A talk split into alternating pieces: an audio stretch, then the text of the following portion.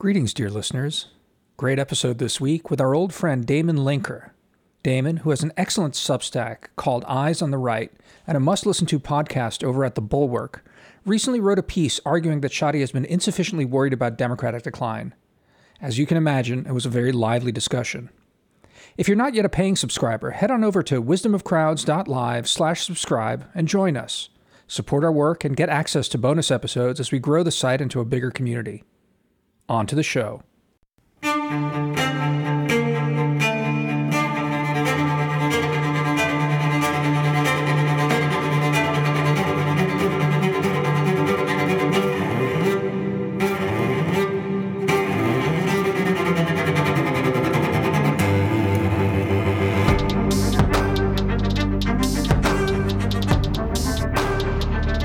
Yeah, I mean, Damir, get us going. So I mean, yeah, I guess to get us going, Damon. Um, you know, I, I I suggested to Shadi we have you on um, over a Twitter exchange that I think happened before you and Shadi got into you know your back and forth about about um, about democracy panic and uh, you know the the uses and abuses thereof. Um, it was it was the the conversation you and I were having, or you were having, and then I just sort of jumped in, as one does on Twitter, was about DeSantis and the threat he presents. Um, I forget who it was. Uh, someone had published a piece of like why DeSantis is going to be worse than Trump, or just as bad, if not worse than Trump. And then w- there was a whole sort of back and forth around that. Um, I guess maybe the way to kick this off, though, is to just maybe take a step back before diving into DeSantis and um, you know the specifics of Shadi's stance and his criticisms of all of this, and just get your sense um, about. Give us a t- take the temperature of the country. Um, how worried are you? Were you relieved by the elections? Um, have you been disquieted since looking at the news, watching sort of the developments? Um, where are we uh, as a country politically? Yeah, uh, good question. And as always, it's it's a complicated picture, at least as usual for me. Um, I guess I, I was I, I I was encouraged by the election because uh, Republicans were not rewarded for some of their intransigence and uh, the the kind of the acting out that we've seen from them since uh, Trump's loss and January 6th. So I, I, you know, the looking at as the political scientists say, the thermostatic uh, tendencies in in elections in this country, you would have expected the Republicans to do a little better than they did. They didn't do terribly. They did uh, win more votes for the House, for instance, than the Democrats. But uh, you would have expected, with the thermostatic considerations of the out party from whoever holds the White House tending to gain seats, combined with, you know, the highest inflation in 40 years and uh, uh, high gas prices in particular, um, and and various other things, uh, but very low approval rating uh, f- for Biden uh, heading into the election. You put it all together, and you would have expected the Republicans to maybe pick up thirty or forty seats in the House, and they picked up, you know, a, a couple, a dozen or so. So. Uh, that was a disappointment to them, and on the whole, I, I think I approve of that disappointment and the lesson that one would hope uh, it uh, would be carried over to them. More broadly, um, I'm a little less worried now than I was uh, at, at, previous moments over, say, the last six to seven years. There are a few reasons for that. One, Trump finally does seem a little bit to be weakening. Part of that is his own kind of age and lack of energy, it seems, and quick wittedness, his own kind of demonic um, uh, charisma seems to have waned somewhat, uh, which I think is good uh, as we head into 2024. Um, I would much prefer to see DeSantis or really anybody else be the Republican nominee in 2024, so that it's a good sign if Trump is weakening. Um, and on the whole, the Democrats, I think, have governed fairly well over the last couple of years. I very much approve of Biden's handling of uh, the Ukraine crisis and war with Russia. Um, I can't really think of any large. I have, you know, various small criticisms of this or that decision along the way, but in general, I think uh, they've they've handled it uh, really expertly. Uh, and then domestically, if you look at what ended up passing from out of the House, uh, it was it was some good, solid domestic, center left domestic policy things, um, not uh, stuff that would have been much more polarizing and uh, left leaning. And that was a product of the Democrats having a relatively narrow majority in both houses and not being able to get more of what the progressives were clamoring for. And on the whole, given that as as I mean, I was on I was on the pod here uh, a couple years ago, sometime during the Trump administration, I think, or maybe just after. And I, I know we talked a bit about you know, the fact that I'm more worried, more worried than, let me put it this way.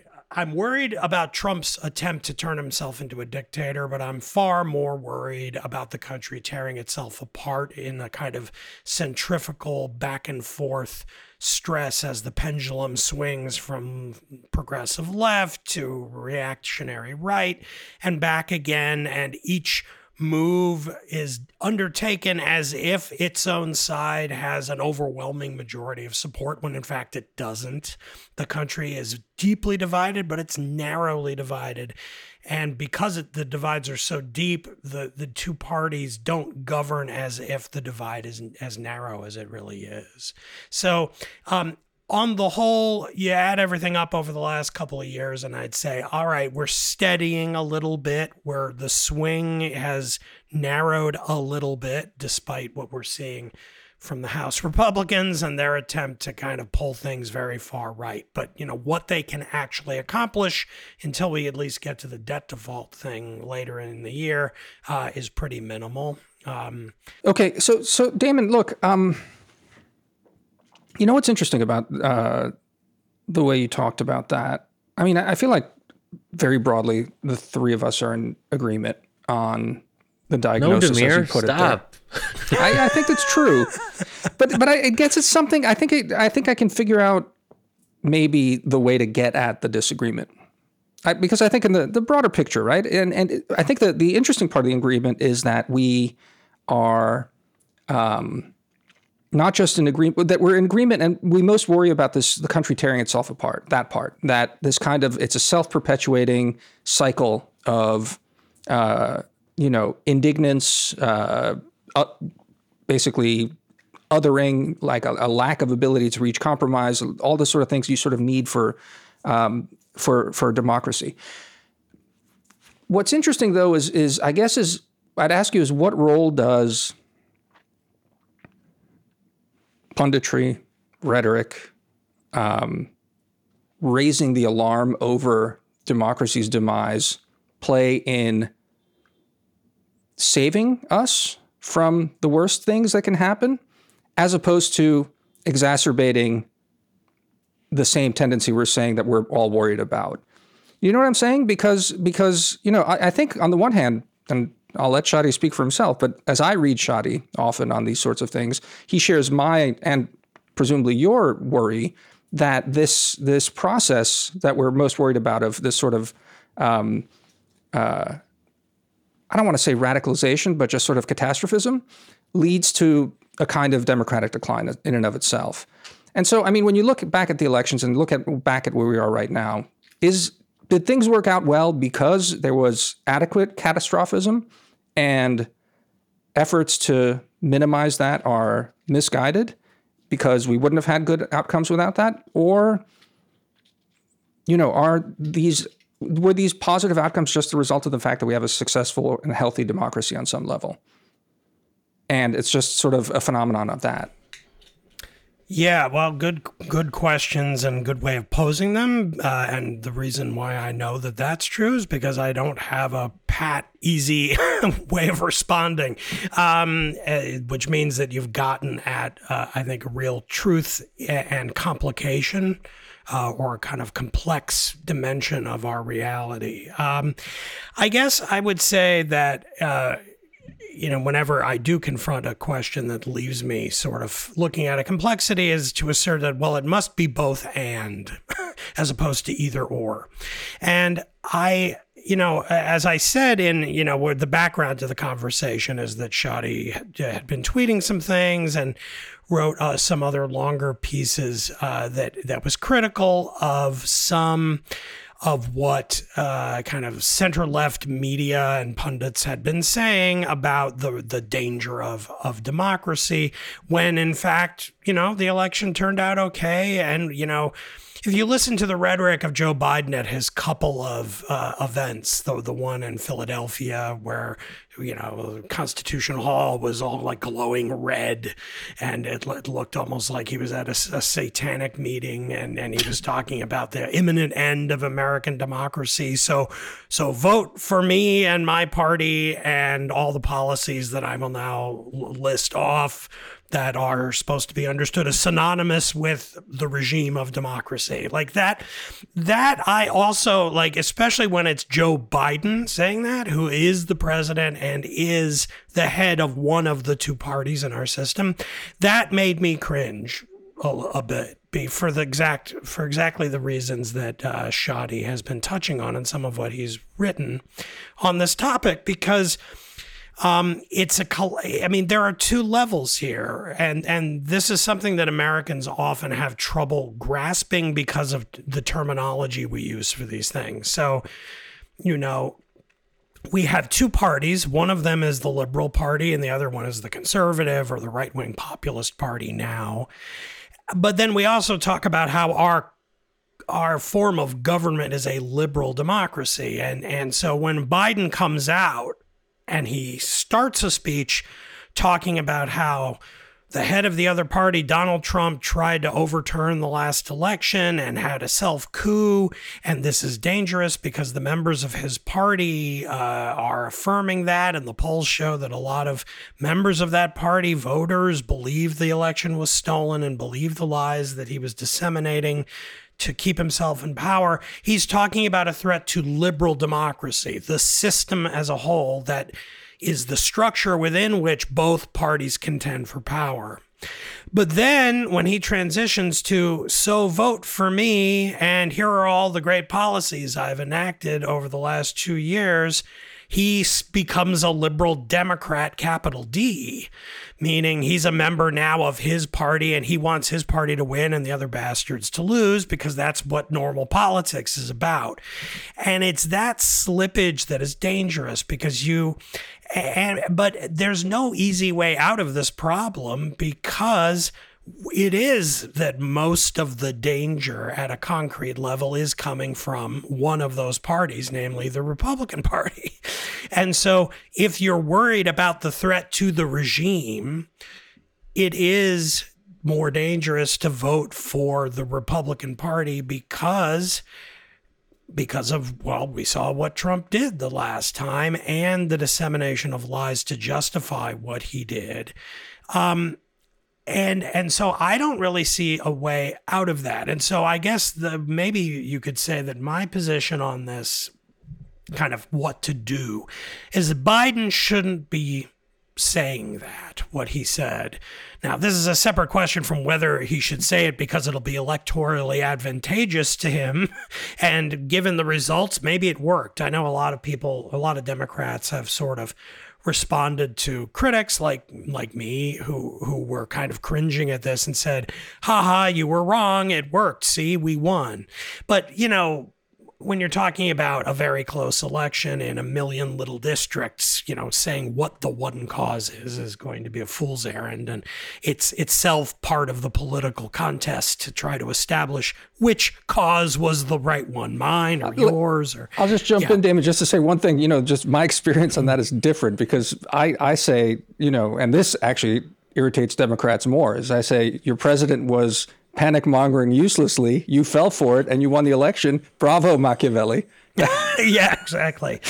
yeah. Well, it worked. It worked, yeah. whatever it was. Um, so, I mean, I get so as I was about to explain, like my view then is that Biden should not be really saying these things, but pundits, analysts, intellectuals, people who study politics and try to understand what's going on can and should say it and debate it and get into the into the weeds on it because let's be honest, we're not that influential. I mean, the biggest of us is pretty influential at like a several orders of remove. So like, you know, if Matt Yglesias does a blog post about what should be in the Build Back Better bill, and it's read by Ron Klain, and he hands it around the White House, the West Wing staff, and they read it and talk about it, and it influences what they say when they go to the Hill for debates about what should be in and what shouldn't be in the bill. Then you could say Matt in that one Substack post had an influence, and you can trace it.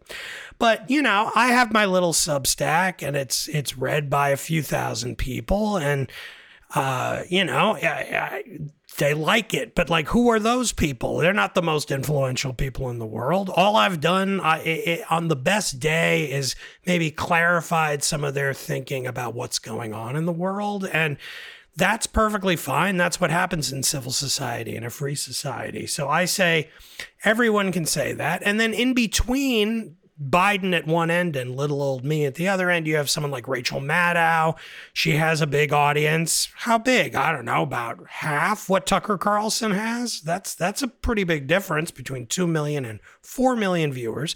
But even Tucker, you know, people say, look at how influential he is. And he is, but he's still only watched by 4 million people in a country of 330 million people. So like it's just a big, teeming, noisy country. And for the most part, it's fine for us to debate and warn and cajole and demonize each other um, without worrying that it's going to do any fundamental damage to the regime uh, of liberal democracy. But if Biden does it, that's more worrisome. And, um, and in general, I, I just think that it's important that those of us who recognize that there is something really pathological about the, the, the matches with which some Republicans are playing, uh, that, you know, I, I, I, three years ago, if you had said, like, where you know we're going to be a country that that had a self coup attempt you would have been like oh come on you're you're you're being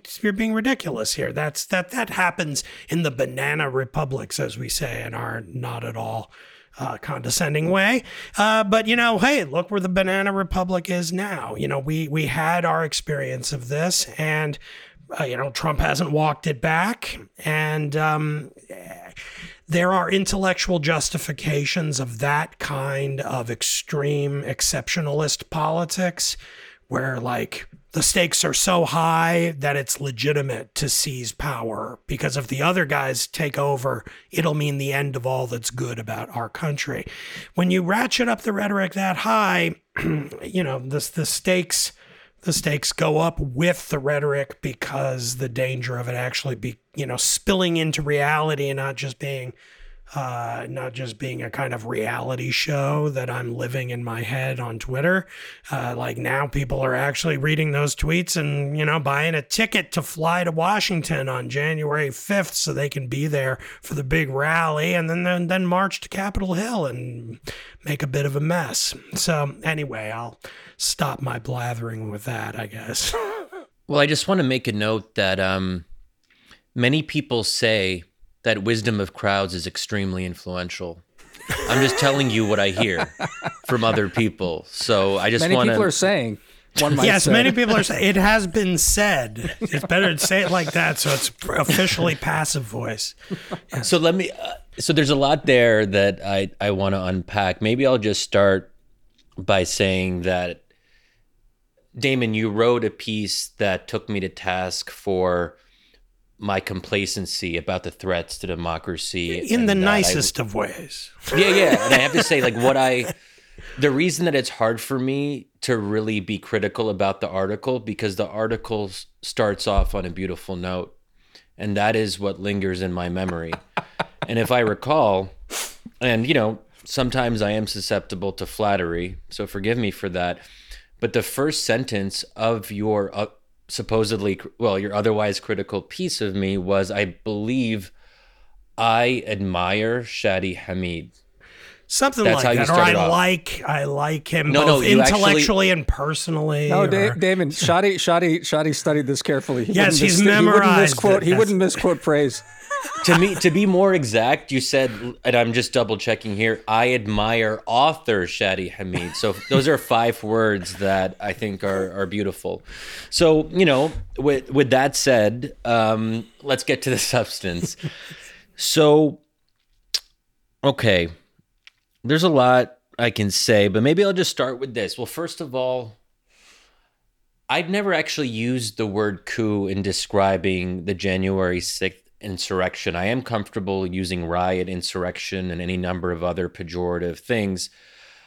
And maybe this is where I start to diverge that I don't see January 6th maybe in the way that others do. It was obviously a very scary day, and it's a day that should, you know, um, figure into how we view our recent history. And I think that most Americans should be aware of what happened that day. But when we use words like coup, to me, just based on my experience with actual coups in other parts of the world, that word has a particular con- connotation. It implies usually some involvement of the military, of the of the deep state, so to speak, of the judiciary. It tends to be well organized. Uh, to, to have a military coup or to attempt one, you have to coordinate with other members of the regime or the opposition to whatever whatever um, government you're trying to overthrow, depending on the case. So those elements are not really present at all in the case of January 6th. And maybe that's one reason that I just, so I already from there, I start to use different words and different terms.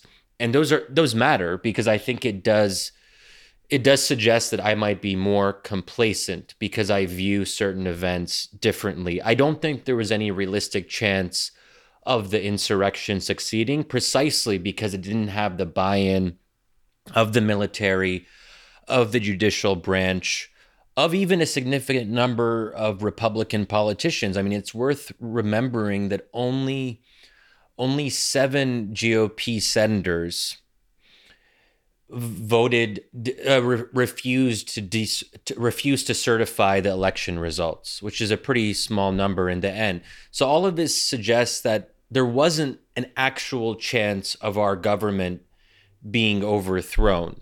And that's just worth keeping in mind. Now, like just to fast forward cuz you know, we don't have to get stuck in the past. I it is true that I don't actually write a lot about how Republicans are really bad and worse than the Democratic Party. That is my view. And I've actually said this on previous episodes. And Damir has actually um, objected. I have never voted for a Republican in my life. And I'm not going to vote for a Republican, even on the local level, for the time being. And my reason is very simple. I have one non negotiable issue, and that's respecting democratic outcomes that are not to your liking. And comparatively, there is no doubt that Republicans are worse than Democrats on this one very specific thing. So, in that sense, I actually take this very seriously. I think one party is not as committed to procedural democracy as the other. And that's not to say that Democrats are great on this either, but at least they're somewhat better. Now, I actually think that the GOP is worse than the Muslim Brotherhood when it comes to respecting democratic outcomes or any number of far right movements that I've supposedly far right or right wing movements that I've studied elsewhere. Um, I would take the Muslim Brotherhood over the GOP when it comes to procedural democracy any day. Um, you know, I'll just say that. With all of that said, though, I guess, I guess my my big issue here is that I don't see any plausible scenario through which, let's say, the midterms had turned out differently. Instead of the GOP gaining around a dozen seats, as you said, Damon, let's say they gained something in the middle between 12 and what we thought they would get, like 30. So let's say they had um, a gain of 22 seats. It's unclear to me how that better outcome for Republicans would have actually led to the dismantling of American democracy. Because that is actually what people were saying. Because sometimes people say, well, oh, Shadi, we didn't literally mean that there was an imminent threat to democracy. We just meant there was a threat to democracy in some kind of broader sense, just something to be like worried about. But we didn't think democracy would actually die. But act, but that is the argument people were making. Because when I, you know, looking back at what various folks were saying, they were not just counseling us to be concerned. As as you said, Damon, Biden actually said that democracy was on the line in a very literal sense. That was the entire thrust of the speech that he made uh, five or six days before the midterms. So this was a very serious claim that respectable folks were making on the center left of the political spectrum.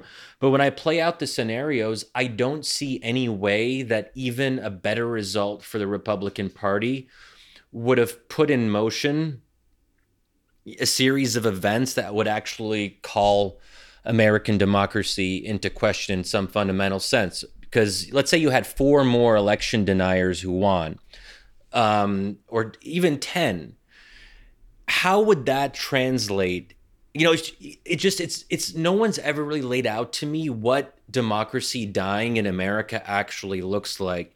It's hard for me to conceive of that scenario and maybe that's something we can talk about a little bit more because that's where i always hit a kind of brick wall and how i try to you know reason some of these arguments out. We're also a big country, 50 states. It's chaotic, as you mentioned. It's a it's um it's an unwieldy unwieldy country. So it's not like Hungary, where you can actually undermine democracy more effectively because you control the media or it's a more centralized system or um, you know and it's also worth remembering that in the US most mainstream institutions are left leaning. So there's just a lot of obstacles to Republicans actually taking control and overthrowing the system, even if they wanted to, because they're just it's a very it's a very difficult country to manage and it's unwieldy in a way that most other countries aren't because of our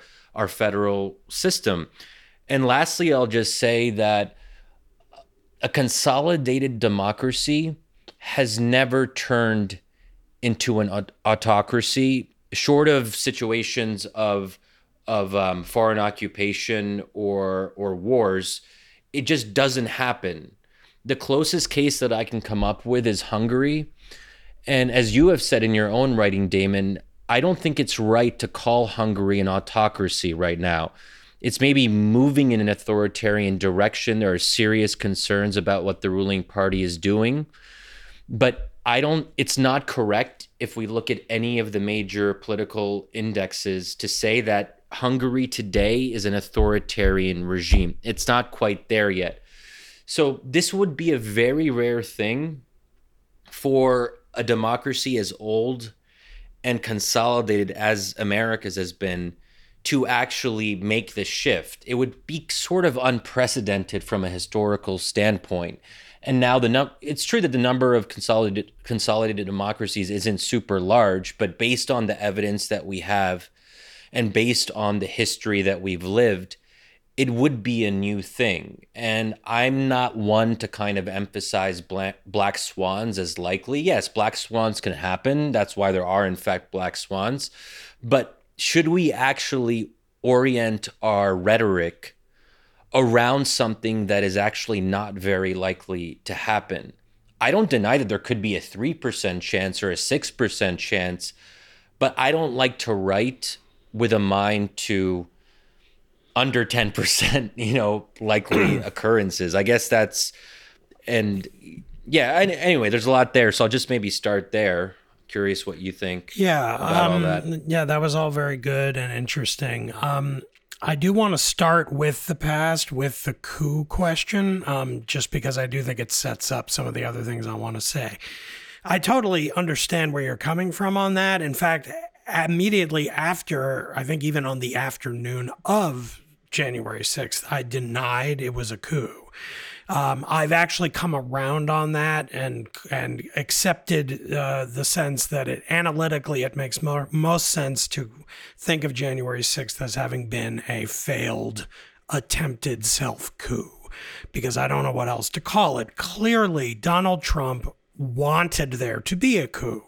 Now, it was it close to being more than failed? No. As you say, like a real coup to succeed needs buy-in from elites, the military, uh, senior political officials, uh, especially, but especially the military. Um, and that was nowhere near happening. So, as we saw with all of the ridiculous uh, kind of court appeals that the Trump and his allies were attempting in the two months between election day and January 6th to kind of prove election fraud.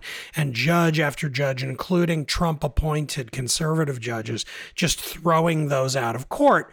The judiciary did exactly what it's supposed to do, which means the institutions held. And that points to your later point about the solidity of consolidated democracies. So what you had was was in effect the president of the United States behaving like a temper tantrum uh, fueled spoiled child running around trying to break things and he wasn't able to break very much because the room was was padded, locked down, had had all kinds of safeguards to keep from any anything bad from occurring outside the confines of that temper tantrum room. Uh, and that's all very, very good. But the very fact that we had a president who tried it and was supported by a meaningful faction of his own party. Um, you know, sitting here in a podcast as usual, I don't have all, all my papers and research things and tabs open as I would if I were writing about this. I believe the number is 164 members of the House. Uh, I don't recall the precise word wording for what they favored, but they you said seven Republican senators didn't want to certify electoral votes in one state or another, and 164 Republicans in the House were in favor of raising more questions about the, the vote in different states. That I found at the time and continue to find incredibly disturbing because that means that the majority of the of the of the caucus of the Republican Party in the House of Representatives was not accepting the legitimacy of a free and fair election without any empirical evidence to back it up. On the day after that vote took place, the day after the people in that room had fled from a violent mob that had been whipped up by the head of their own party. All of that is extremely ominous uh, because, again, one mark of a, consolidated democracy is that crap like that doesn't happen in the first place. So, yes, the institutions held, but in most consolidated democracies, you don't have the temper tantrum fueled toddler throwing a fit. And we had that along with a bunch of supporters. And ever since then, Trump has never backed down. Polls consistently show that a majority of Republican voters believe him, not the system that has stood up to say, no, Joe Biden won. That's very bad as well. Um, on the on the the kind of the bigger question about consolidated democracies and how much we have to fear, I don't know. I know the definitions that political scientists like Sam Huntington use to define consolidation, and it's the two turnover test and some other things. Um, I would say that, uh, you know, I know the case for saying that Weimar Germany was not a consolidated democracy because it had only existed for a decade or so. And then you could maybe make the case that Chile under Allende wasn't consolidated because, uh, you know, it's Latin America and they, they always have lots of ups and downs and coup attempts and so forth. And it's rockier there than it is in the United States and in kind of Northern European and North American democracies. But I would say that both of those are cases where you saw a you saw a liberal democracy in which a person is elected, and the end result was, I think, and actually this goes back to what I said earlier about my my bigger fear being centrifugal forces uh, and huge swings of the ideological and partisan spectrum kind of ripping the country apart. In both cases, you can tell a story about the collapse of democracy in those places as precisely that. That in Allende's case, a guy who is quite far left wing wins wins the entirety of political power of his office while only winning one third of the country's votes. And he governs as if he has a mandate from the whole country to do things that two thirds of the population did not vote for him to do. And he refuses to stop, even as inflation is climbing and the CIA is meddling in it and trying to create extra trouble for him. And the result was a coup in which you had a dictatorship uh, put in power for a certain number of years with uh, Pinochet. And in the Weimar Republic as well, you see a series of elections that lead to collapsing governments and and then eventually uh, the National Socialists taking over while also winning about one third of the votes and then governing in a dictatorial way and using the reaction of the left to his assertion of power as an excuse to seize more power. That kind of dynamic, I'm alarmed as an American because there were things about that whole episode surrounding J- January 6th that remind me of those kinds of dynamics of of yeah, and, and it even goes back and here you know here's where i really piss off the the left like I I think the story of January 6th in in a deep sense goes back into the summer riots where where left-wing protesters were permitted to to make a real mess of a lot of cities. And the right was very very angry about that. And um, I, I think there was a kind of reluctance on the center left among Democrats to criticize that violence. And that's the kind of thing that you that you again saw in Weimar, where like you know, street violence from the left is met by street violence or, you know, I guess in the halls of Congress violence by the right. And then imagine if Trump had sort of, even for a day or two, seemed like he might be seizing power. You could imagine very quickly left wing protests erupting all over the country and violence. And then Trump trying to nationalize the National Guard and send in the troops, as Tom Cotton advised him to do over the summer. And he sends them in an accident happens, a bunch of people get shot by soldiers, which inspires even bigger. Uh, you see what I mean? Like, I'm I'm very agitated as an American to have seen even the first couple steps of that, say, 15 step process that can lead to democratic breakdown happen in this country. So that's, yeah, I'll, I'll leave it be, at that. Let, yeah, let me just clear, jump in, Shadi, before you. Yeah, yeah, sure. Just one really quickly. You know, the only thing I'd, I'd just add though, and and then you know, I let the two of you just go at it, but just to just torque it a little bit, Damon. Uh, in my mind, it's not the summer riots that did it; it's RussiaGate that did it. In many ways, that's ultimately where where a certain kind of sense of of real, you know, half the country, the country's elite institutions convinced themselves that our president was installed by Putin. And I don't think I'm overstating that very much. This was a, I mean, to me was a very clear thing. We had Fiona Hill on a couple of maybe like a year or so ago as well. In her book, there's a passage where she even talks about the fact that this was precisely the the wildest dreams the Russians couldn't have hoped to have succeeded as well as they did with their minor manipulations to actually instill that that level of mistrust between the parties and get the ball rolling on all of that crap. She absolutely, you know, it's in her book and says that. And you know, and to to make the point, obviously it goes way back before Russiagate. I mean, the the mutual sort of recrimination, the delegitimization is a feature of our politics has been going on for a very long time. You know, one can trace it back to Pat Buchanan's speech in '92. I don't know how you want to, where you want to sort of the draw the line. Hearing, the, the Bork hearings. I mean, I yeah. I mean, there there yeah. are any number. So I agree, of course. I mean, and, I, but I, I, I, I, mean, I take your point that you know the the last things. I'll let Shadi react to that. You know, because I think that's interesting how you guys parse these two things. Uh, but but you know, it's that's why for me still that's why I still sort of align with Shadi on this. It's it's you take the the the you don't have to take the the 20 year 30 year view of it but take the six year view of of, of politics in last instance. So it's not just going back the summer before. But this this the cycle of delegitimization to me starts with the just absolute disbelief of a lot of people that can't imagine that a democracy would elect someone like Trump.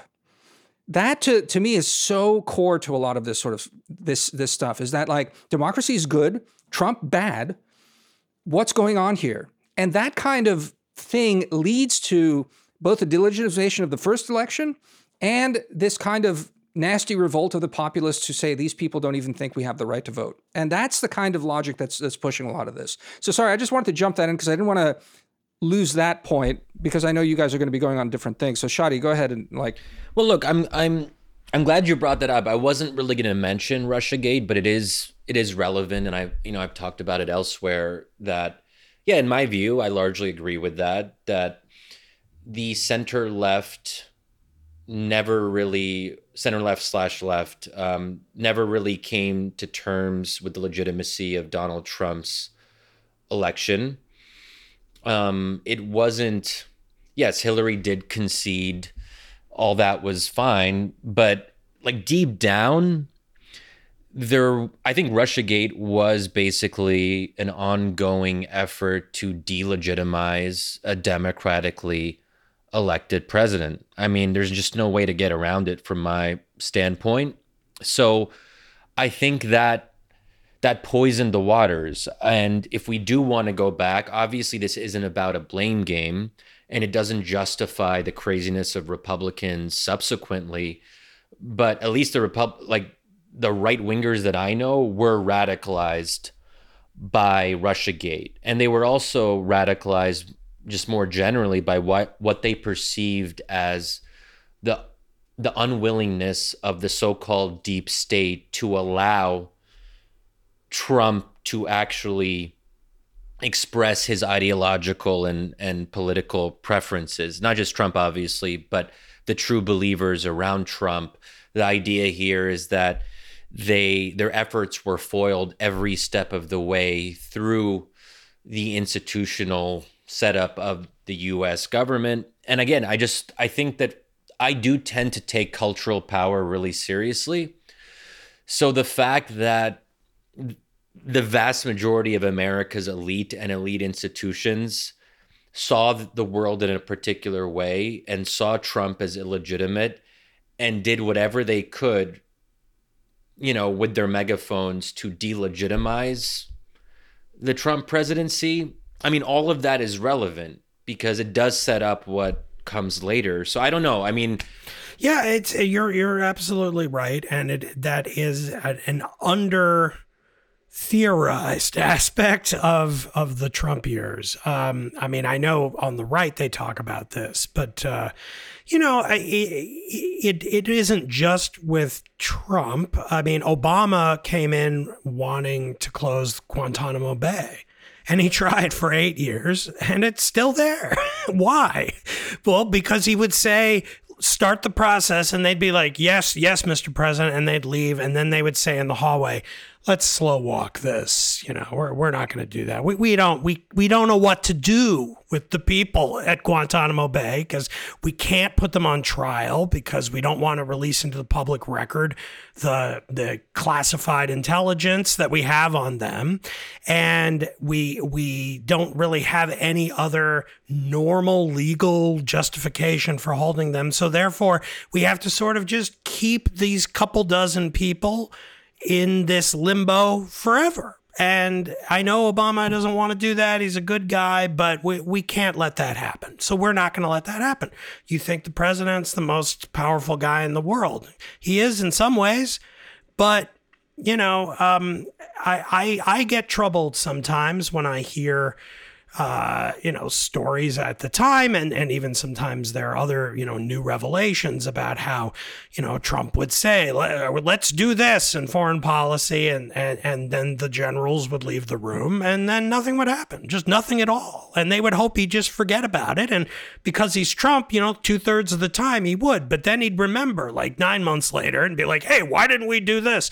And they'd say, "Oh, we're working on that, Mr. President," and then they leave, and Mike Milley goes, "We're not going to do that because." No, we got got to keep the troops in Afghanistan. Now, Biden was able to get out of Afghanistan because he and his team know more about how to actually make them do it. That's right. That's Whereas right. Trump, Trump was a b- buffoon, and he was surrounded by people who were like two thirds not with him on those those things. So you know, they would they would you know confirm to Milley outside of the room, yeah, yeah, don't do that. We'll we'll talk him out of it. Don't worry about it. We'll handle it. Um, and you know that does raise interesting and troubling sometimes questions about well, who who really is running this country. you know, Yeah, It- yeah. it- it's not so much the deep state. It's just, I mean, that makes it sound more like hidden than it really isn't. It, it isn't. It's you can look them up. The people who work in the executive branch. Yeah, And the so-called ar- adults adults go in the room. I mean, people Right. loved using that phrase for years. It was contrary to the democratic spirit to see things, oh, thank God we have adults in the room who can constrain the will of those deplorable people who voted for Donald Trump and, and so on. But I think this has gotten so little coverage that I actually don't even remember what happened. I vaguely recall seeing a couple articles about it, and then it was memory hold. Wasn't there something about a top American general who gave the Chinese a heads up saying, I can't even remember what it was because no one really covered it. Do you guys know what I'm talking about? Vaguely. Uh yeah, I was it was during I don't remember what episode it was, but yes, I remember a story about somebody letting China know that something that Trump was on and on about.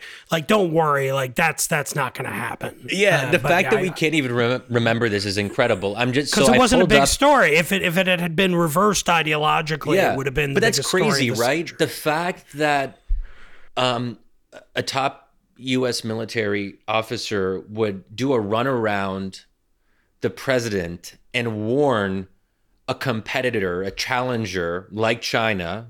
I mean, it just it's Adversary, enemy. remarkable. Use and I'm- the word. Yeah, yeah, exactly. Enemy, Rival enemy. to adversary. Yeah. and just yeah. to make sure that I'm not imagining this, I so he I just pulled up an article and the headline seems to confirm that this was actually real and I'm not just imagining it. It's from NBC News, legitimate, uh, you know, not like a far right. Look, you look, look for the correction at the bottom. No, just It says Milley. It said uh, Milley, referring to General Milley, acted to prevent Trump from misusing nuclear weapons. War with China. Book says. So yeah, there, yeah, that was it in was his something. book. It was some some story in his book. Yeah. No, I Yeah, think yeah, this oh, is, yeah, what you're referring to is something um, earlier, though. I think something like this happened pretty early. Oh, I don't know. Let's not. No, this yeah. is days before the 2020 election, um, where Milley, General Milley, called the head of China's military and told him basically, "Don't worry, quote unquote, we are not going to attack." If Oh, yeah. if we're and, oh, this, he's quoted as saying, "If we if we are going to attack, I'm going to call you ahead of time. It's not going to be a surprise." Right. That's remarkable. And I just want to, you know, I think that we'll include a link to to some of the, the coverage that it did get, um, including this article, if people want to learn more about it. That's remarkable to me. It actually, Anyway. in a weird way, it reminds me of uh, the Cuban Missile Crisis, except instead of Kennedy calling the shots and having back channel conversations with with the Soviets, it's it's Milley having back channel conversations with the Chinese to go around the president. you know, Yeah. it's it's. Right. Uh, I mean, the way it happened in the Cuban Missile Crisis is the way it's supposed to happen, and this this is not the way it's supposed to happen. But you know, but, it is. But part of me, I'll, I'll just I'll just be straight up. Part of me, I remember when I would hear things about the military doing end runs around Trump. My my instinct was to feel that this was good. Early on, I was actually very happy that folks like General McMaster, um, uh, Chief of Staff Kelly were around the president, constraining him because I don't want like any like normal, not crazy American doesn't want to see Trump doing crazy shit when it came to like I don't know invading. You know, I don't know what it would be like invading Iran or something. Well, I guess well, he was against that, and No, his, it was. Anyway, I mean, that's not the, a good the policy example. preferences were dismantling NATO, and that's what drove people nuts. Like, no, be Yeah, fair to that. Like, you know, when when he said launch cruise missiles at Syria because all the beautiful dead babies, he was he was like, yeah, launch, let's go, guys. So I mean, that was never an issue there. To be fair to that, Trump was thwarted in in going against the military more often than not. Not in was in thwarted Yeah. from starting on. But I wars. personally don't want us to dismantle NATO. I'm pro NATO. Me too. And I'm hawkish on some of those things. So Sure. I like some of these outcomes that there were these hawkish figures around him who were preventing him from going too far on some of these so-called isolationist ideas. But from the level of principle, if we are in fact committed to procedural democracy, irrespective of the substantive outcomes it produces, we got to stay consistent and we got to hold the line. So I have to I go agree. against I agree. my. During during the, the some of those earlier episodes, I mean, uh, I wrote at the week, and my colleague there at the time, Noah Millman, uh, who's uh, a, a very smart, kind of self-taught realist analyst of these things, we we both wrote columns that sort of said like you know you can applaud the outcomes in these cases but what we are seeing here is couish behavior from the center like you could imagine like what we're seeing is is a kind of right of liberalism Republican. So, like, not center right, but like a little outside normal center right. So, he's sort of.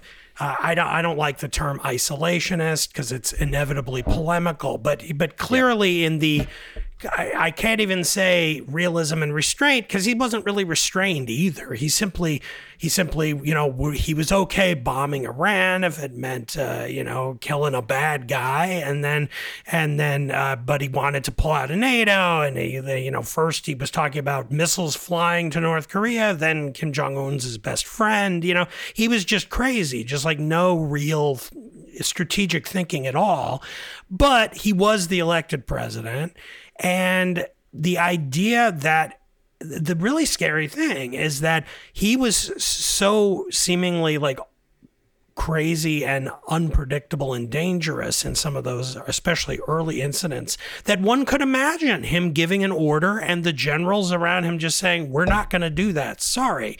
And that is in not in not in a fudging way a coup because they're the ones who now uh, you know have sovereignty. And um and and that would have been applauded by the mainstream media and the Democratic Party. They would have been very pleased about this. Yes. And and when when you're in a situation like that, that's bad.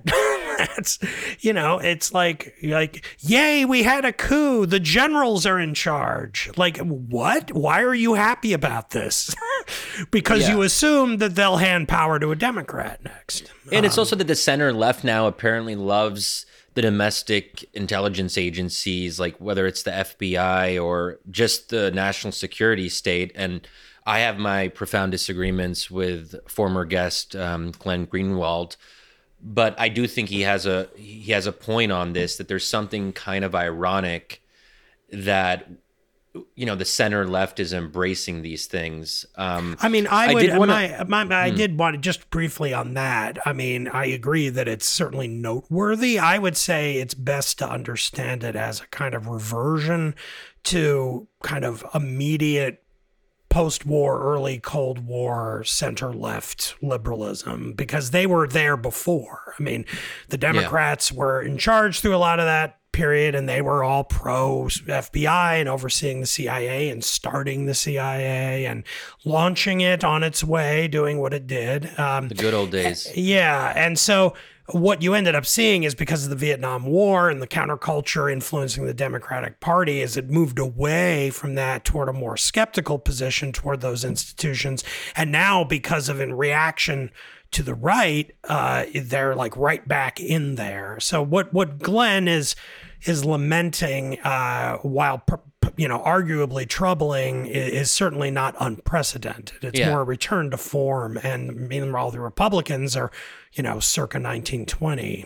Um, But but it does get to this deeper concern that no one is really committed to procedure procedural democracy as is. Everyone is preoccupied with outcomes. If the outcomes are good, then we like the process. And both sides are doing this in a profoundly unprincipled way. But I do want I, I do want to pose a question to you, Damon. And the reason I bring this up is only because I was at a far right party in DC, which I don't actually don't go to many of them.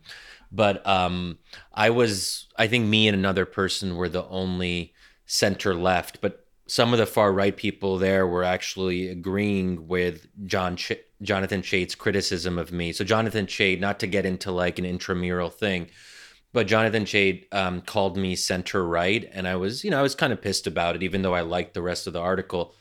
And then it was funny that I'm at this party, and they're like, "Shadi, you know, maybe you have to just concede that the main pole of disagreement in American politics is cultural and identity based."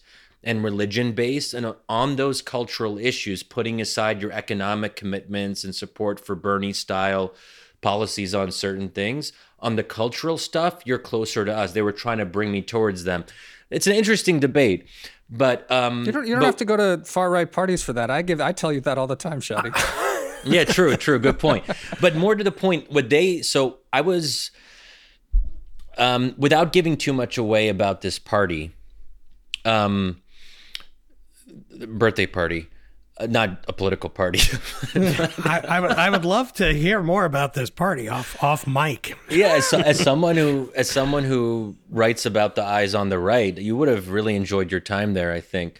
I'm but sure. What, but what's interesting is that they were saying Shadi. So I was telling them, guys, I'm critical of my own side, i.e., the Democratic Party. The concern that I have about right wing populists and the far right, and it makes me nervous.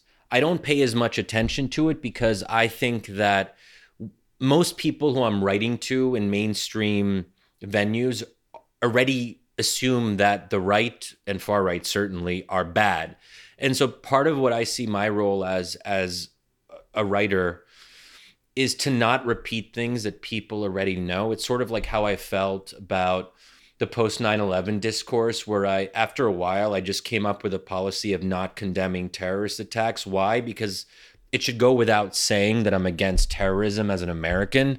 I shouldn't have to start off everything I say with, "Oh, I hereby condemn this attack and then pivoting to whatever my actual point is. Similarly, when I'm criticizing my own like my own tribe, I don't think that I have to preface that with, "Oh, the Republicans are evil," and then I can go and talk about Democrats. So just like that's a personal thing in terms of how I prefer to argue. I don't want to I don't want to just repeat things that everyone else is already repeating, right? Uh, yeah, so there's that. Anyway, they what they said to me when I when I was pushing them like, "Hey guys, are you committed to respecting democratic outcomes that are not to your liking?" Which might sound like a weird thing to actually say at a birthday party, but um, Not in Well, DC. not, it not in- at a, it's not at all weird at a DC birthday yeah, party. exactly. True, exactly. yeah. Um, anyway, it was in context. Like other And, and what did they br- say? Did, did, did they say, oh, of They said- course? No, no. That's that was what was concerning. They're like, well, let's be straight up with you, Shadi. This is why a lot of us have lost faith, is because even if we win democratic elections, the broader system, the broader regime apparatus, the power of the center, like all of these things are the cathedral. basically yeah the cathedral as they sometimes call it all of these things are basically stacked against us so even if trump won another time or someone like trump won we're losing faith that our policy preferences would ever be reflected in government and then the whole list of things like you know let's say that we um they obviously have a major complaint about the um, the Supreme Court. Obviously, not now because now it's you know in their favor, but like how over over many decades things were not allowed to to play out through the democratic process on the state level or even on the national level. And the judiciary basically made, um, you know, in a somewhat activist way, decided that certain things would be the way they are. They read into the Constitution a right to privacy that was not explicitly or literally there, all those things. So I think that over time, like when you feel that you're so powerless that you don't have a voice, and even just being there and talking to some of these people, they are so weak politically and culturally. They are like legitimately weird. And so they're naturally going to incline towards anti regime agitation because they feel like there's no other way. We have not given them any legitimate avenue through which to actually participate fully in politics. We constrain them every step of the way, even when they win. And I'm just, I, am not saying that I agree with this, but I didn't, I don't know exactly what to say to it. I don't think that justifies not being committed to procedural democracy because the only other option is violence and coercion. And that can never be justified, in my view. America is still a democracy and you can live anywhere. You can live in an actual authoritarian state if you want to say that, oh, American democracy is a fiction and we actually are living under authoritarian rule. Bullshit, we're not. Um, but when they make these more specific complaints, you know, all I can really tell them is you have to fight within the system and you well, have to look, believe this, in American democracy. This this is what I would say and do say to those kinds of arguments win more votes. You know, why did liberals on the Supreme Court behave the way they did and have the power to behave the way they did through the middle of the 20th century, even down into the last couple of decades until fairly recently? Well, in the 1930s, the Democrats controlled veto proof majorities in both houses of Congress, and they controlled the House all the way down to 1994. and the fact is that we, you know, there are lots of different kinds of democratic institutions. The ones in our country, quirky as they are, have at the top of the judici- the judiciary, we have this institution, and the way it ends up working with the Supreme Court is it is democratically accountable, but with a huge lag because they're appointments for life and there are only nine of them. So what you had was an overwhelming consensus in American politics for decades through the 20th century that center left liberalism was what the country wanted. And that had an influence on the Supreme Court that, that still lingers on to this day. But beginning with Ronald Reagan, you started to have a more robust showing for the center right. Then you had the, the Gingrich Revolution in 94. And since then, the Republicans have held control roughly half the time. Senate has been in Republican control a fair, fair amount of the time. You've had Republicans winning. Republicans have played hardball with the court, with McConnell refusing to seat Garland. You you had really bad luck with you know deaths happening when they did. So Trump gets to appoint three in four years when Bill Clinton appointed only two in eight years. So like you combine luck with the overwhelming um, kind of political support for the two parties. And the end result is the Supreme Court is only now starting to reflect this shift toward the right that you start that you started to see in 1980. And it's going to continue because now you have a bunch of young justices who are conservatives and they're going to be there for a while. And it's inevitable that a Republican's going to win again and they're going to appoint more. And and so my my thought is that they need to calm down and they need to accept that if they want to make those much more fundamental changes they have to win more votes. It is true. I i never have said otherwise than that Donald Trump won legitimately in 2016, but it matters that he lost the popular vote by nearly 3 million. And it matters that in 2020, he came within less than 100,000 votes of winning in the Electoral College while losing the popular vote by 7 million votes. that too is very bad for that centrifugal problem that I keep bringing up because it means that a a, a politician who stands f- sort of outside ideologically the mainstream to the right is has 100% of the power of the presidency at least on paper while he can't manage to win even a plurality of the popular vote, let alone a majority. So, my attitude is always when it comes to, say, DeSantis and the future prospects for the Republican Party, my, my line is this. Personally, I will never vote for Ron DeSantis. I think he's an ugly, politician who feeds really nasty prejudices and is has no compunction about doing all kinds of things that I find very unpleasant and that's not the kind of country I want to live in. However, if he's going to win, I pray he wins 52% of the vote. I'm picking that arbitrarily. It could be 50.1% of the vote if we're going to have right wing populism win, it needs to really win so it can say, this is what the country wants. So what we what the problem that we're having, Shadi, and your your emphasis, which I appreciate, on outcomes versus procedure, is a disconnect to some degree because of this somewhat cockamamie electoral college system that we have and how its tendency to amplify the power of un- less populated, less densely populated states over densely populated states, and the interaction of that fact with the makeup of the two electoral coalitions of the parties, such that that such that you end up with uh, it seems repeatedly since 2000 when it happened by only a microscopic amount with Bush you you have this growing gap where the Republicans can win the power, but but aren't without winning an actual governing majority in public opinion in the country as a whole. So I pray, you know, again, my I, I would rather DeSantis and every other Republican like that would just plain lose by a decisive amount in both the popular vote and the electoral college. But if the Republicans are going to win, they really, really should win. And and you know that's where you know it comes back to Orban and Hungary and my own very mixed feelings about him.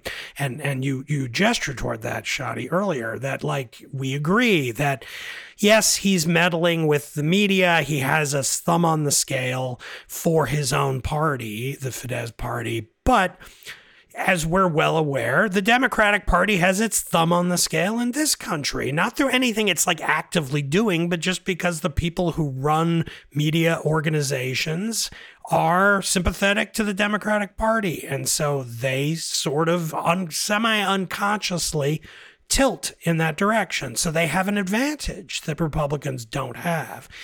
Um, but so the problem but the problem we have then in Hungary is yes, he has a bit of an advantage, but he does keep winning comfortably. And I don't see anything illegitimate about the gerrymandering that gives the Fidesz party, you know, two thirds in the legislature, even though he's only won 53% of the vote. That's normal. It happens in the UK, it happens in most countries. We design these institutions to create the illusion of more of a mandate than there really is if you just look at the sheer uh, numerical outcome.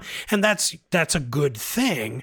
But in our case in this country, we owe, unlike all the other, whether you're talking about Meloni in Italy or Bolsonaro in Brazil, and that's its own issue with what happened last weekend with their own January 8th event. But everywhere you look where right-wing populist parties have have come to power, they've actually won.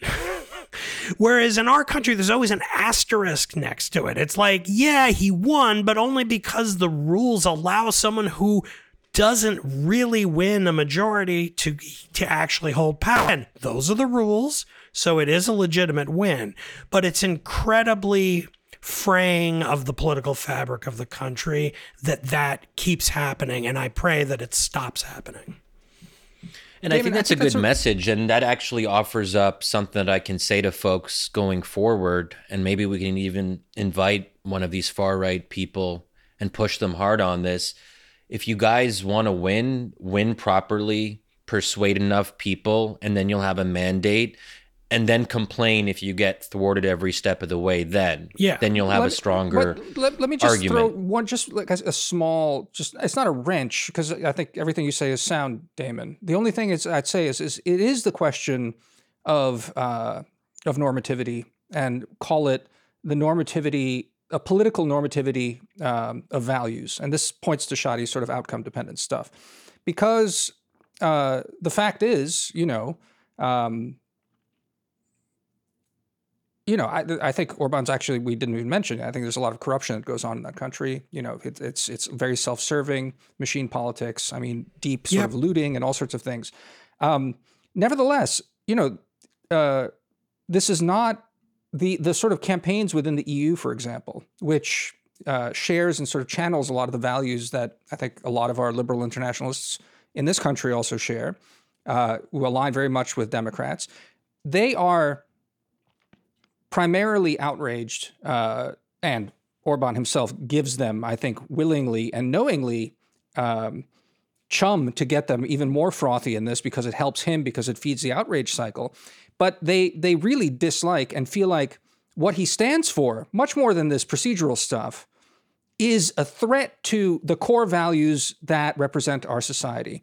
And you know, I mean, again, I, it's it's none of this is new in our democracy. I mean, you go and and and, and look at, at at what was being written about and how how Nixon was being talked about then, and sort of um, the, the the history of American politics si- since Nixon. But I mean, going back since since the founding is it's it's ugly, it's vituperative, it's delegitimizing. There's a lot of that that goes on all the time.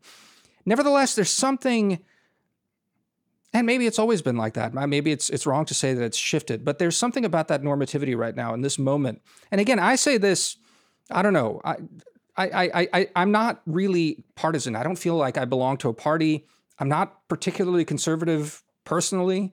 Um, these are not my things, but I really I always react to this values-based approach very negatively. This kind of normativity around values and making that a political thing. It it both personally turns me off and worries me as well, you know, for all the reasons we've discussed about the sort of radicalization, delegitimization of, of these sorts of things. So, which is all to say that that, you know, um, I wonder if you are right that if there was a 51 or a 50.5 win for DeSantis, um, and then he proceeded to rule even with that minor legitimacy, though technical as it is, but still in an all out attempt to really do culture war, whether you not have like a really serious sort of pushback to it and not acceptance, because those values are held to be somehow illegitimate.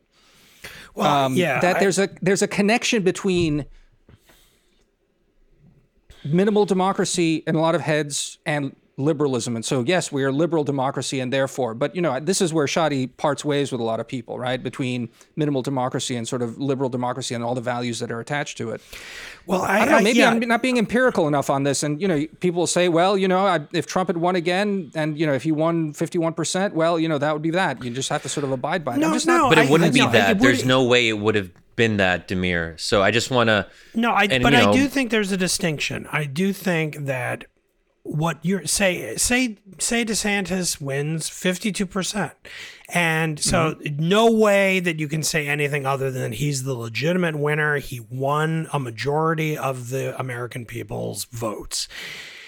And he then does what you described, which I think is what he would do. He would govern further right than any president than we've ever seen. sure, And that for would sure. be very controversial. Democrats would be livid. They would say all kinds of nasty things about it. But I would still think that it would be normal politics in that you can't have politics without normal, you know, normative claims that politics is, and I'm an Aristotelian on this, it's it's a contest over what we think the good life is. And the reason American politics feels very kind of fractious in this era is because the kind of mid 20th century consensus that we were all sort of reared in, even if we're younger than having actually lived through most of it but like we grew up in a world in which the the story was being told by the people who grew up in that world. We sort of expect that like well the parties overlap and there the number of things that they disagree strongly about is relatively small and we agree about most things that really matter where the rubber meets the road and and fights over politics are about do we raise taxes a little bit or do we lower taxes a little bit? Do we increase a little spending or decrease a little spending. Very kind of in the scheme of things, politically trivial stuff.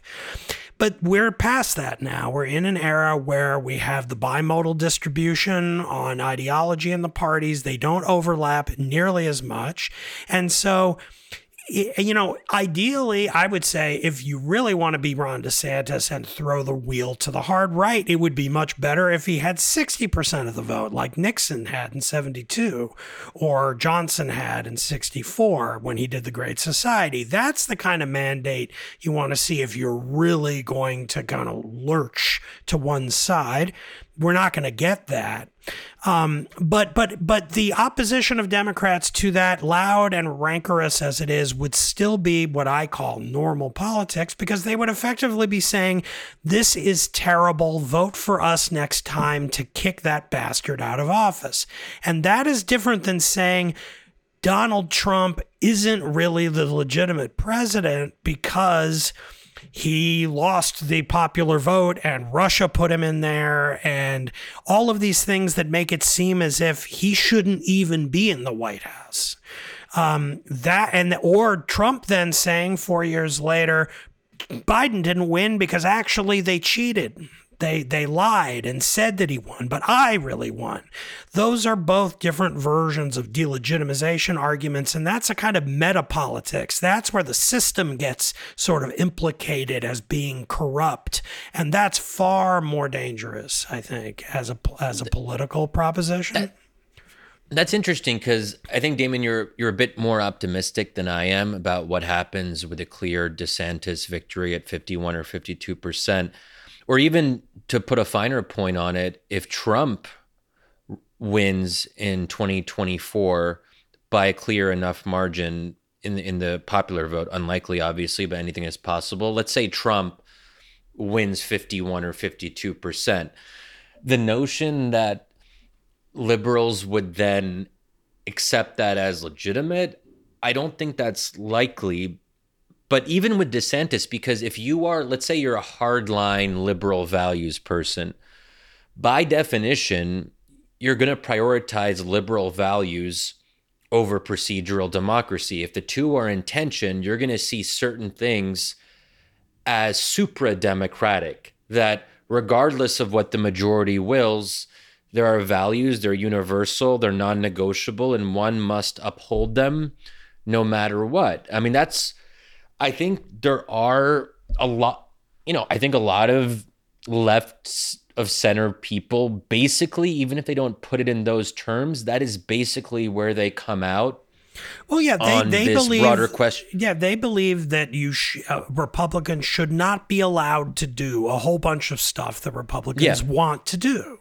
and their yeah. claim is that actually no, you shouldn't be able to have a democratic debate about whether a woman can get an abortion. It should be just that you can get an abortion, and we don't have politics about that issue.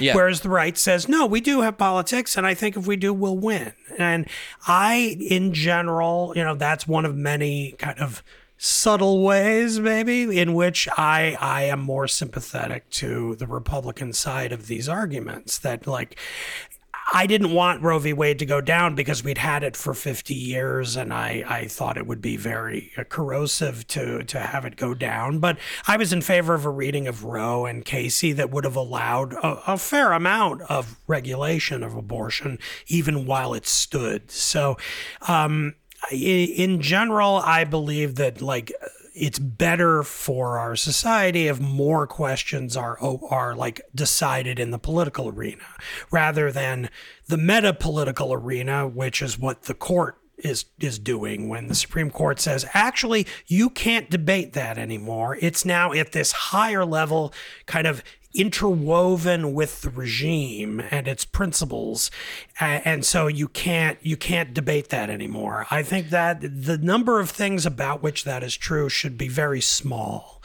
Um, yeah but isn't that isn't that damon that i don't want to exaggerate here but that is basically the mainstream left of center posture which is all these things should not be subject to debate. It's a profoundly anti it is basically anti-democratic in spirit. I think there is this is animating. I think this is very mainstream, and, you know, and the fact that yeah, no, I'll just say, yeah. Well, maybe Israel is worth bringing up before I forget because you did take me to task, Damon, for well, not really. I, like, I, have just used it as a, a, kind of as a counter. Yeah, example. yeah. Well, but I do what you know. I think there's a similar debate here too. That let's say you have an extreme example of a far right religious party becoming more unrestrained in government, and you don't have Netanyahu tempering them, and you're you're in quite a situation when you rely on Benjamin Netanyahu to be a moderating force in your government. Well, yeah, but if and, you have Ben Gvir in there, that's where you are. Yeah, exactly. Yeah, but but I think that you can't. So you said like, what happens if these far right parties actually try to make Israeli Arabs into second class citizens? Although I would argue they already are.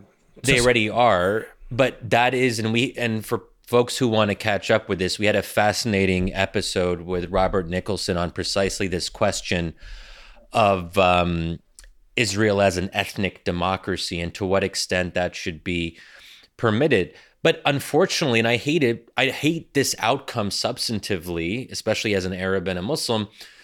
But far right Israeli politicians do have the right to believe that Arabs and and Jews in Israel are not 100% equal. And like I said, that's already the way it is in Israel anyway.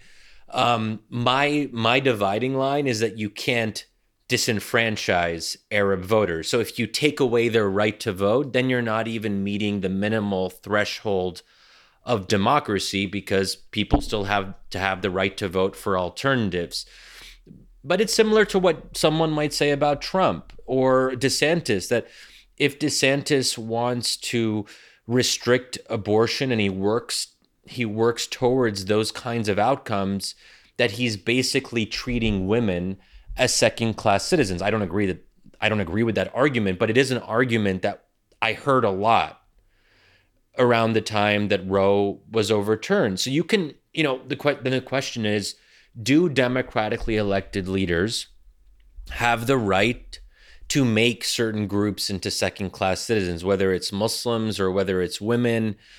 Again, we're not talking about taking away their right to vote, but we are t- talking about things that, according to some people, seemingly di- seemingly make them less fully equal, if that mm-hmm. makes sense.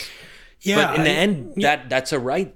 Yeah. No, no, you're right. It's uh, it's a hard question. I guess I would just go back to uh, the point I made before that I still I still think that now I'm I'm not making a prediction about how de- you know any individual Democrat will react would react hypothetically to say a 52 percent DeSantis win that then's followed then followed by you know very right wing policies being enacted. Um, but I do think that that it's okay for Democrats to respond to that in a really like raucous, nasty way. They're going to say horrible crap and they but the the point will be to try to make the case that the next election they should vote the bastard out and we the Democrats should be put in to reverse all this terrible stuff that they're doing. And I do think you know, I do think that the very fact that a DeSantis in this hypothetical wins 52 will take some of the wind out of the sails of the more extreme rhetoric simply because.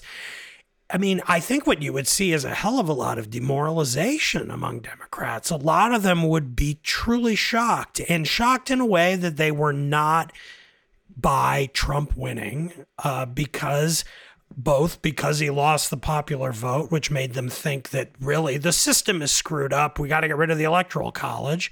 Or later, oh, actually, it was Putin did it, or Comey did it, or like whatever. Like there was always some deus ex machina that made this terrible thing happen. Anything other than the American people actually wanted this guy to be president. Um, and, and that was always muddied because actually you know, however many, 2 million more people wanted Hillary Clinton to be president than wanted Trump to be president. So they could always tell themselves that, that like he didn't really win. And Can't so they this, still say that with like voter suppression or something no, like that? I think might, the ground's but, but already. If, yeah, if you get to a certain yeah, level I, of victory, it becomes really kind of absurd. And and just one other argument in, in favor of what you're saying, Damon. Um, you know, you alluded to it, but the the the truth is, um, and it's why I continue to think that the Roe decision was the correct one. It's it's motivated Democrats, and they've taken it to the elections, uh, and they've caught up to it much faster than Republicans have. Republicans are still in rights land, talking about the right to life and nonsense like that. Uh, yeah. Now that the the the right, uh, you know. Uh, uh, that the pro-choice side has realized that this is an electoral issue. They're winning elections on it. They're not. They're not talking about it in terms of rights anymore. They they talk about it in terms of rights. We'll restore women's rights on this when we win elections but they're not talking about it in terms of this is a transcendental right that needs to be imposed. They really are doing politics around it. Right. Which again, and it'll know, be interesting to see is, on, on yeah. that issue. It'll be interesting to see if that continues to work for them because, um, sure, you know, I, in my view, the Democrats would be smartest if they would try to pass a national. Def- uh, they can't do it now because they lost the House, but like to pass a national defense of abortion rights that basically limits the right to the first trimester and then allows states right. to uh, to adjudicate it in the, second two trimesters and that would be kind of in the sweet spot for public opinion but of course, no, of course. we live in our bimodal m- uh, moment and so the democrats want to pass something that'll keep abortion legal all over the country for all the entirety of presidency and if the republic uh, for the entire pregnancy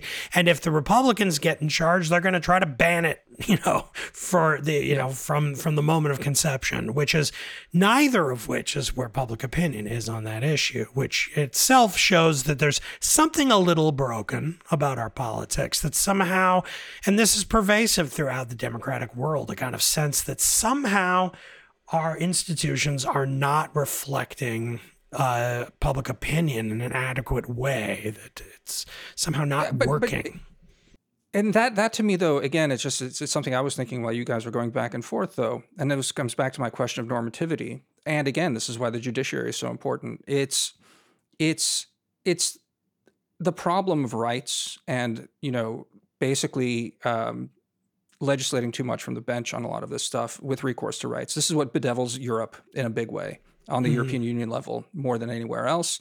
This concept that that you know there are these non-enumerated rights, and again, you know the, the the the thing for me when I think about the enumerated rights, the only reason they're holy is not because they're transcendentally holy; it's because they're actually enumerated. Someone wrote them down, and we believe this document. That's it. They don't have any bigger transcendental like truth than that, and so once you really reify rights and start thinking this is what it is, and we have access to what these things are, that's basically depoliticizing questions that are inherently and should be political. Um, yeah. And it's it's I mean, it's it. even you know, more. I mean, I mean, it's uh, worth. I mean, we have a actually. I think saying there are unenumerated rights is a kind of check on that tendency. The worst thing is when, you know, a, a new country a country tries to do a new constitution and they want to like have, make it be fifty pages long with all the That's rights right. listed there, which constrains politics in all those directions, so that you can't really do politics on anything. Uh, but by the way, guys, it's uh, I I'm gonna have to run yeah. like within Time five minutes run. here. Yeah. So, yeah. Oh yeah, yeah. Well, I'll, maybe I'll just I just I'll just say a final word. Okay. And this, you know, not to offer up a, a homily or anything, but I do want to say that um, what you were saying towards the end there, it makes me think that there is a wisdom to the crowd. And in their own eyes, absolutely.